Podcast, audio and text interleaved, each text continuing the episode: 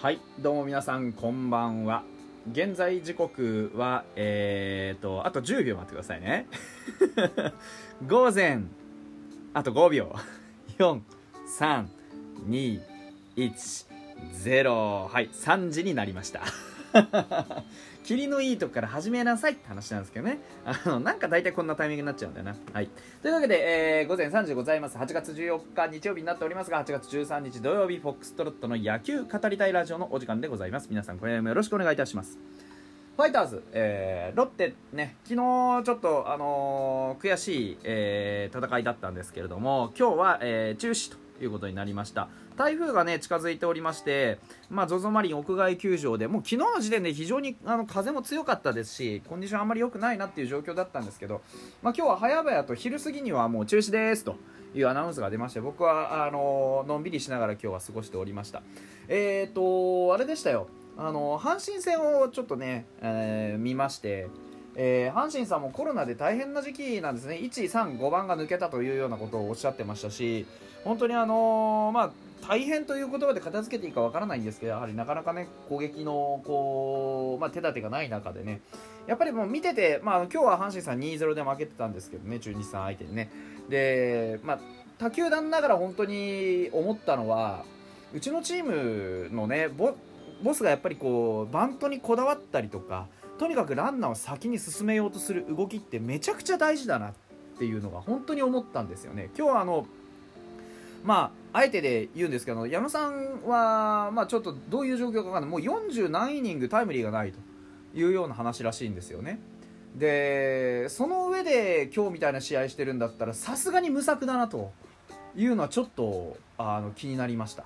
うん。あのいやあの否定するわけでも何でもないです。あのスタメンで出している選手の打力を信頼して任せるってことは確かに必要だしあのうちもそういう野球をよくすることがあります。ただやはり前提としてあの我々のねそのファイターズがやっているビッグボスのこう戦術としてあるのはやっぱりめちゃくちゃ動いてくるじゃないですか。あの4番清宮だってバントするよとかそういうところもそうですしあのノーアウトでランナーが出ようもんなら必ず次の塁をどうやって狙っていくか。それは走塁だったり盗塁だったり送りバントだったりエンドランだったり。いろんなこう戦術を駆使してですねとにかく次の塁次の塁を狙おうとするんですよね。でその中でアウトカウントが詰まっていくのはまあ仕方がないと。ただそこからワンチャンワンヒット出れば要は少ないヒットの数で点が取れるよっていうそういう野球をやるんですよね。でそれをやるってことはどういうことかっていうとやっぱりこのいつでも得点圏にランナーを置くことによってやっぱりこう投げてる相手ピッチャーに対して相手バッテリーですね正確にはねバッテリーに対して簡単じゃないぞっていうそういうメッセージというかそれとともにやはり圧ですよね何をこの後やってくるんだろうやられるんだろうっていう特にこう若いバッテリーだったりとかあとはそのまあ何て言うんですかこうベテランとかであっても不意にこうやっぱり意識が落ちる瞬間っていうのはあるわけで。あのー、そういう意味では常にこうランナーを先に進めようという動きをごちゃごちゃごちゃごちゃしていくっていうのは我々が受ける身になったとしたらもうめちゃくちゃ面倒くせえなっていうそういう感じだと思うんですよね。その面倒くささをしっかり演出してくるボスの野球っていうのがやはりこう今うちはねなかなか得点ができないよということでずっとここ数年来苦しんでるわけです。今年ねあのバッティングの改善例えばファーストあのストライクからしっかり振っていきなさいとか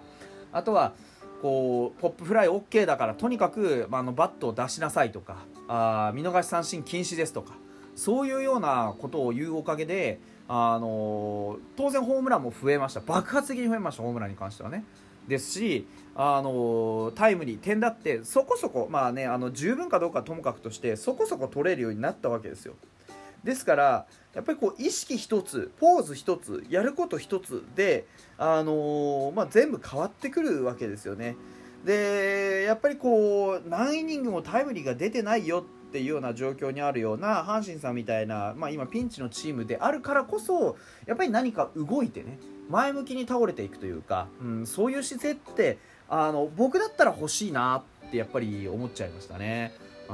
ん、だからその今日藤浪君が投げてたんですけど藤浪君多分かなりいいピッチングしてたんですよね。ストレートもしっかりあの決まってましたし自分の球筋を生かした、ね、投球してたと思うんですよ。フォークもいい、えー、鋭い落ちのフォーク何球もありました。途中ちょっとフラッとねやっぱりこうして小技をこう絡められてそれがその点においてはやっぱりあの中日さんの方がね点取るこう姿勢っていうのが見えてたよなっていうバントを試したり送りバントしっかりしたりとかそういうオーソドックスな野球できてたなっていうところがありますね。中日さんもなんかうちと同じでねやっぱり広いあのホーム球場を持ってなかなか点をね取ることがこう難しいっていうようなことをずっとやっぱり僕らと一緒に悩んでらっしゃるそういうチームですからでそういうチームが一体何にたどり着いたかっていうとやっぱりシングルヒットがこう何本も積み重なったりすることってなかなかないからやっぱりこうね、えー、今日みたいにバントで送っていくとかでその中でこうどうやってね長距離砲のビシエドにつないでいくかとかそういうようなところで点を今取る工夫をされてるんだなというのは僕は見て思ったんですけどやっぱりそういうところで考えると今日のこうねあの矢野さんの野球のやり方っていうのはちょっと受け身が過ぎたかなとも思うし今あるこう戦力をねどうやったら最大限生かしてあげれるかっていうそういう視点からするとちょっと物足りないものがあったんじゃないかなというふうには思います。まあ、うちもあの噂を書いて松本剛を書いてで加藤君もね、えー、次の登板は加藤君ね明日の先発は加藤君ということになってますけど加藤君もコロナで、えー、一旦いなくなってとかいろんなことが起こりましたその間もこうなかなかね勝てないな勝てないなということはありましたがそれでもあのなんだかんだ言ってあの白星はイーブンで戻してきてるんですよね。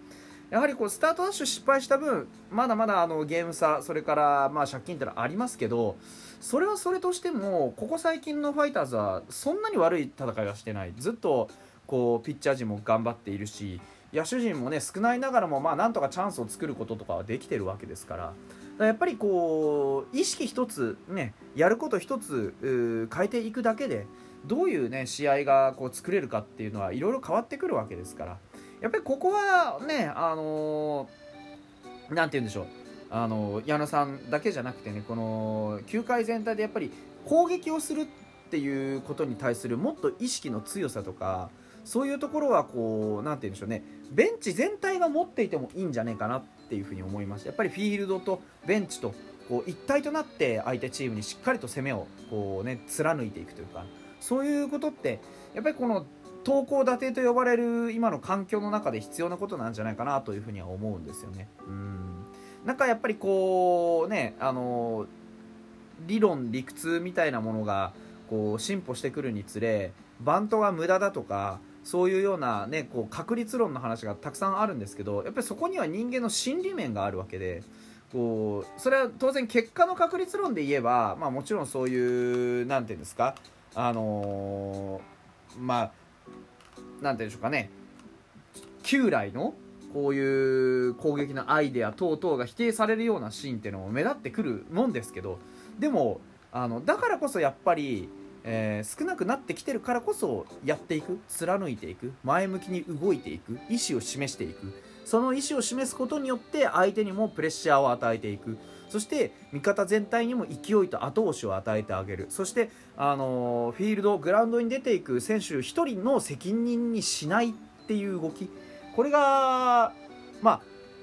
ビッグボスのねやる野球の動きなんで本当にそういうところで言うとやっぱりこうチーム全体で戦ってるんだよなっていう感覚はすごくファイターズには今ねあるようなそんな気がしています。まあ、あの昨日こそね、えー、サヨナラ負け食らっちゃいましたけれども、まあ、二度とねこう同じことはやられないぞという気持ちとともにですね前向きにやはりやっていってほしいなと思いますしピッチングスタッフはねわりかしここ最近いい仕事してる選手が多いのでやっぱこうねそこにまずしっかり足を置いてね、えー、根をこう根ざしてですね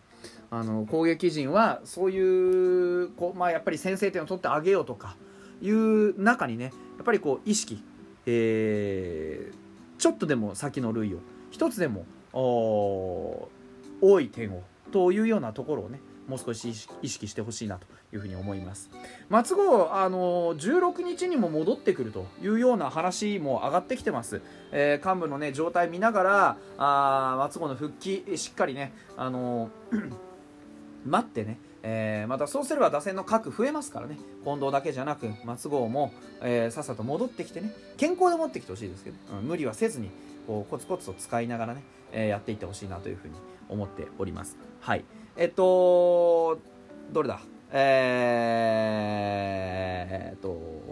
お便りが届いてたんですよね。豆福さんから、あの、お疲れ様です。なんだかご迷惑をおかけしてすみませんと。奥さんもツイートされてましたが、えー、宇島さん残念ですと。えー、兄の影響でよく耳にしてました。本当に残念です。声流しっぱなしで寝ますというようなあのお便りいただいてました。あのー、ね、えー、ここ最近ちょっとこう著名な方々の訃報がポンポンと相次いで僕もちょっとねあの気持ちがやや落ち込んだ時期もあったんですけれどもあのねあの宇島さんってのはあのガンダム G ガンダムというねガンダムがありましてそのガンダムのね、えー、オープニング歌ってた方オープニングエンディング？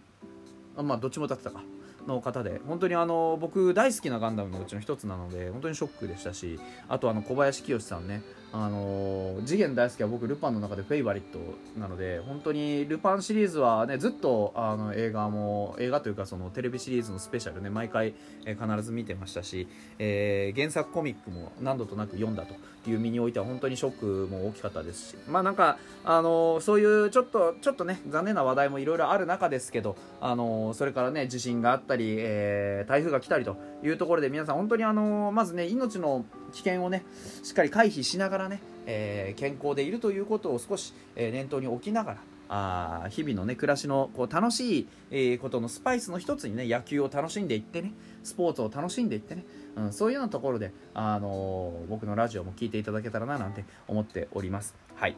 では、あのー、明日のね、えー、試合を楽しみに待ちたいと思います。そろそろ打線にもね、奮起してもらいたいなというところでございます。というわけで、本日はここまでです。ありがとうございました。また明日。